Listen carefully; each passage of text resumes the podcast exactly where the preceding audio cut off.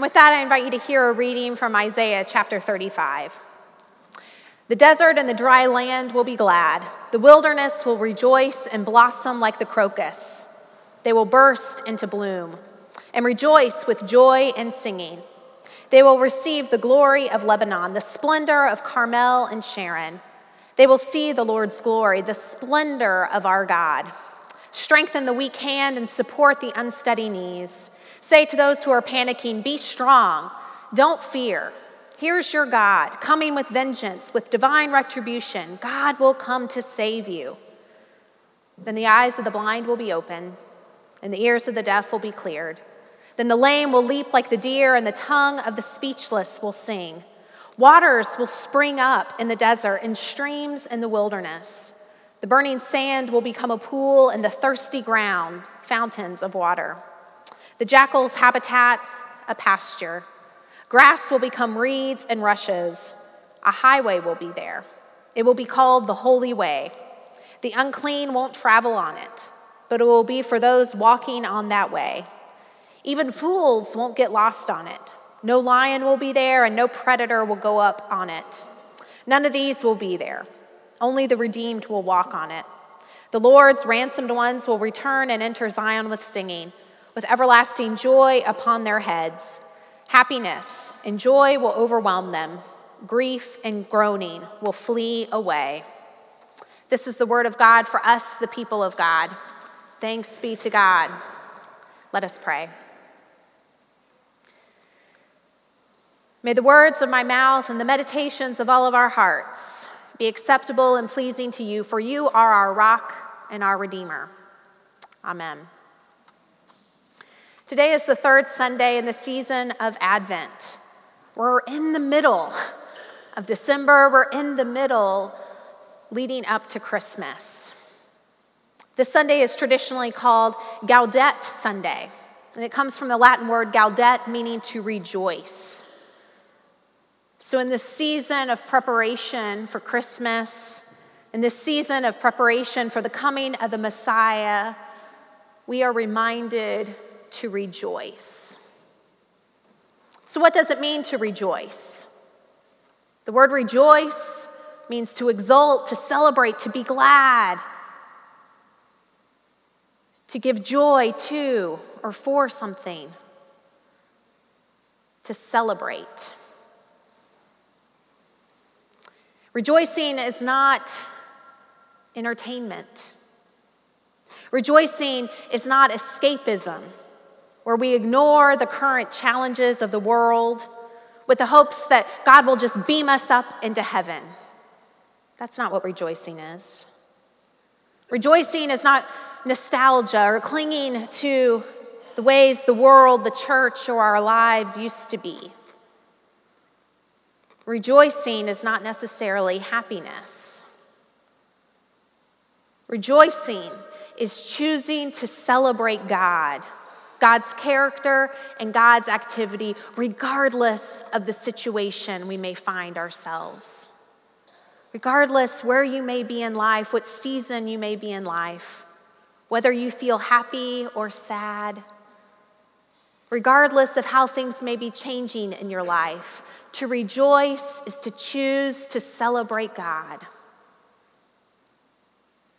To rejoice is to acknowledge the groans of creation and to actively look for God's work of recreation here and among us.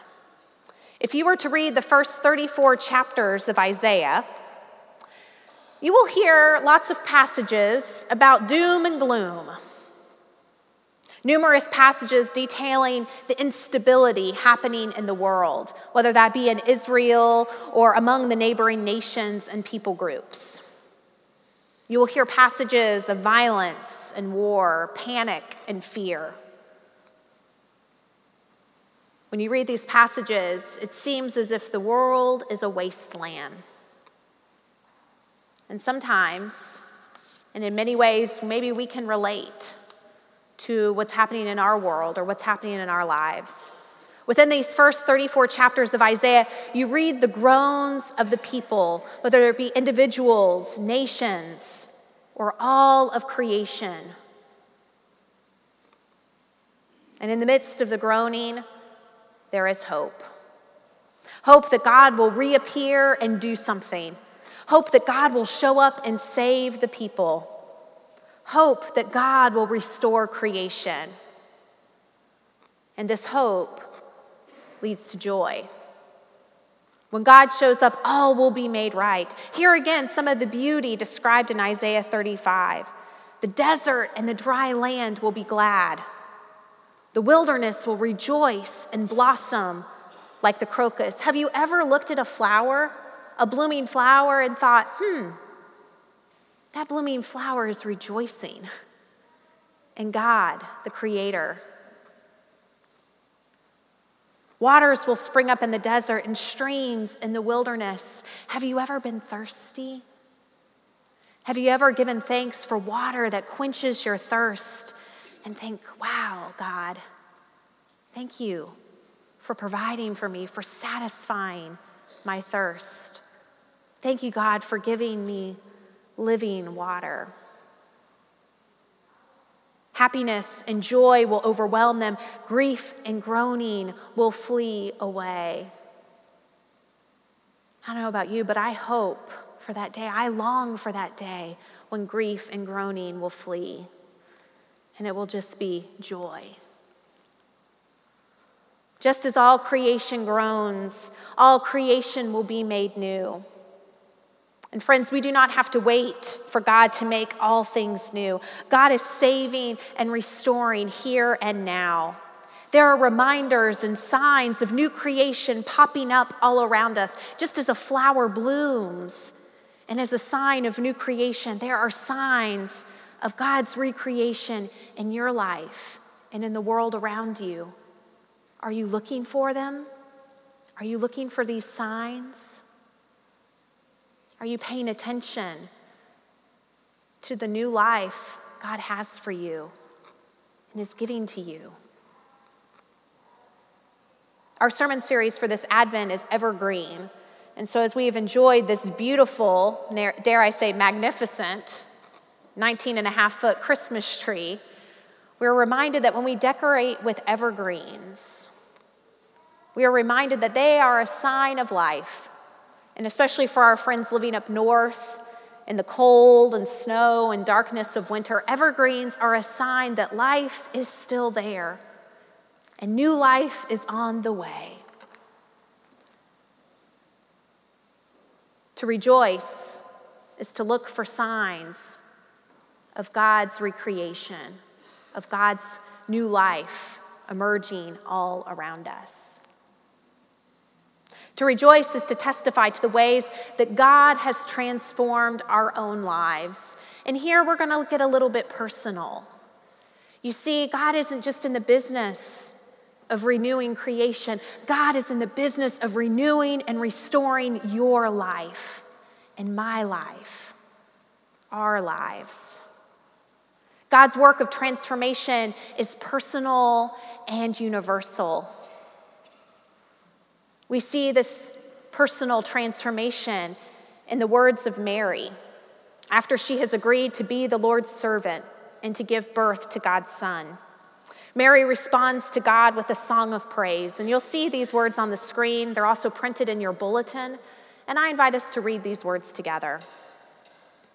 Mary said, With all my heart, I glorify the Lord. In the depths of who I am, I rejoice in God, my Savior. He has looked with favor on the low status of his servant. Look, from now on, everyone will consider me highly favored because the mighty one has done great things for me. Holy is his name.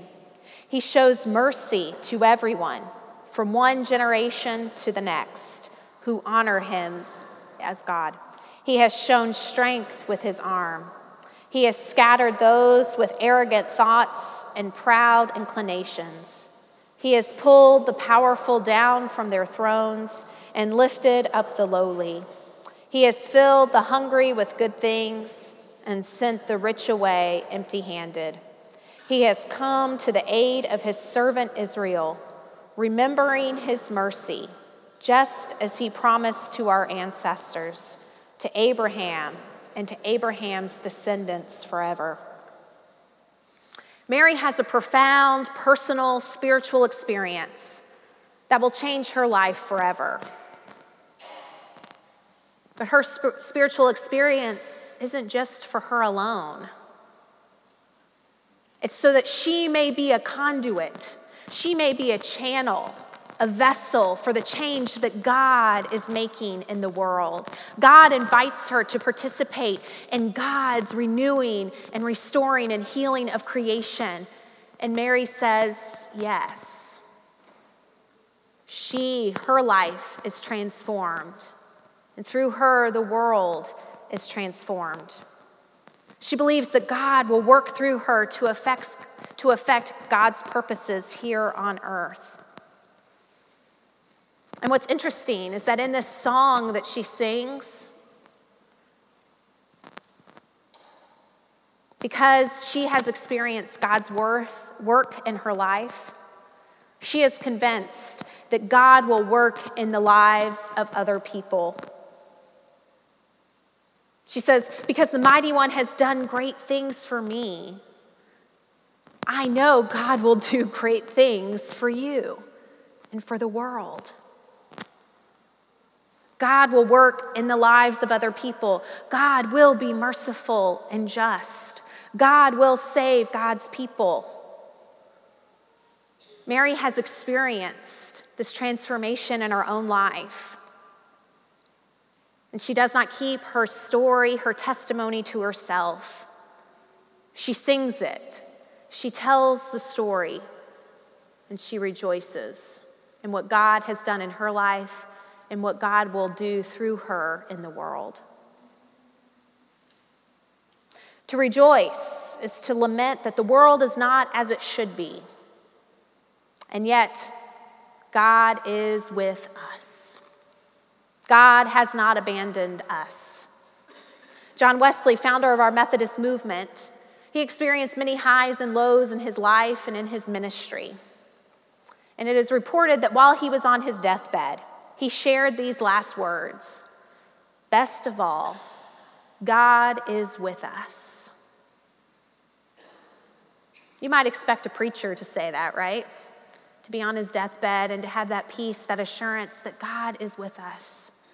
But, friends, that's not just limited to clergy, that's offered to all of us.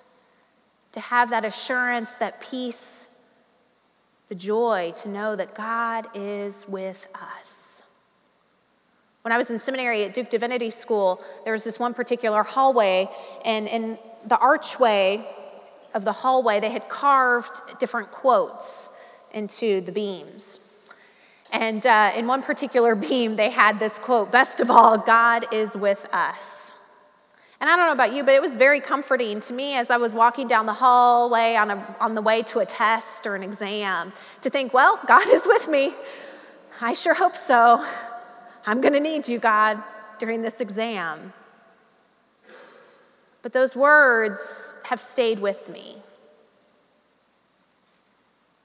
And any time when I'm going through a challenging situation in my life, when I've interviewed before the Board of Ordained Ministry, when I came here to First United Methodist Church of Orlando, I reminded myself that best of all, God was with me. God is with you, God is with us. At Christmas, we celebrate the birth of Jesus, our Savior, Emmanuel, God with us. God who came to be with us right in the middle of our groaning. God who came to know our pain and to be with us in our pain. God who came to know sorrow and to be with us in our sorrows. God who became part of creation in order to heal creation. That's what we're preparing our hearts for for God to be with us, to remember that God is with us now,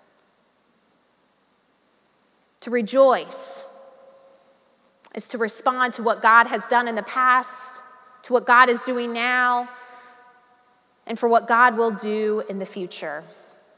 In Revelation chapter 21, we hear these words Then I saw a new heaven and a new earth, for the former heaven and the former earth had passed away, and the sea was no more.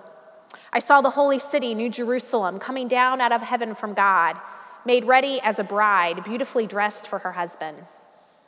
I heard a loud voice from the throne say, Look, God's dwelling is here with humankind. He will dwell with them, and they will be his peoples.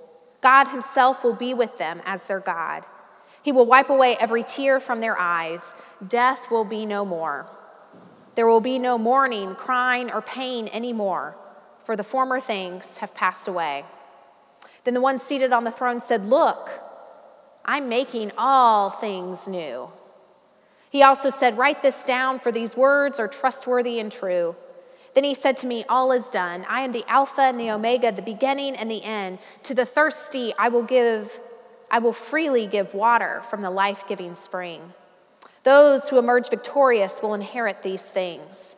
I will be their God, and they will be my sons and daughters. Creation may not currently be as God intended for it to be. However, God is not yet done with creation. God is not done with us. God is not done with First United Methodist Church of Orlando. God is not done with you, and God is not done with me. We have hope for the day when there will be no more death, mourning, crying, or pain. For indeed, our God is making all things new. And from Revelation chapter 22. Then the angel showed me the river of life giving water, shining like crystal, flowing from the throne of God and the Lamb through the middle of the city's main street. On each side of the river is the tree of life, which produces 12 crops of fruit, bearing its fruit each month. The, leaves, the tree's leaves are for the healing of the nations. There will no longer be any curse. The throne of God and the Lamb will be in it, and his servants will worship him. They will see his face, and his name will be on their foreheads. Night will be no more. They won't need the light of a lamp or the light of the sun for the Lord God will shine on them, and they will rule forever and always.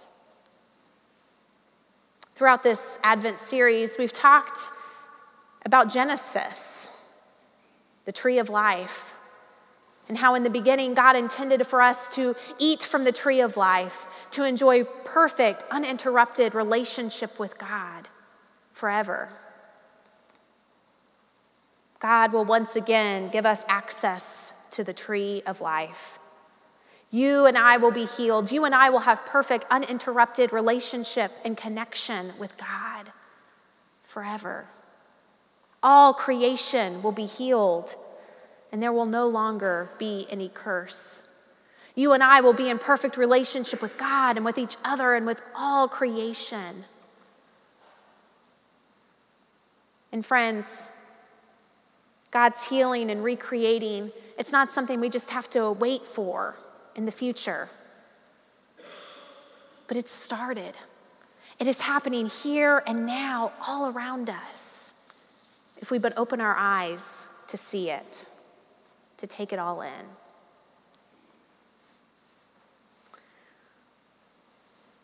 There's a man by the name of Jean Vanier. He was a Frenchman and he had the radical belief that all children are beloved children of God. And that may not seem so radical to you, but in the 60s and 70s, uh, people with intellectual and developmental disabilities were often not seen that way. And Jean Vanier said, no, people with intellectual and developmental differences, they have gifts to offer to the world.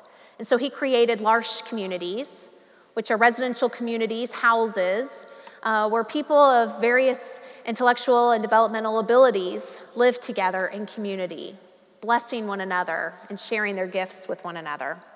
He started with one community in France and has now spread uh, to over 150 L'Arche communities in 38 countries.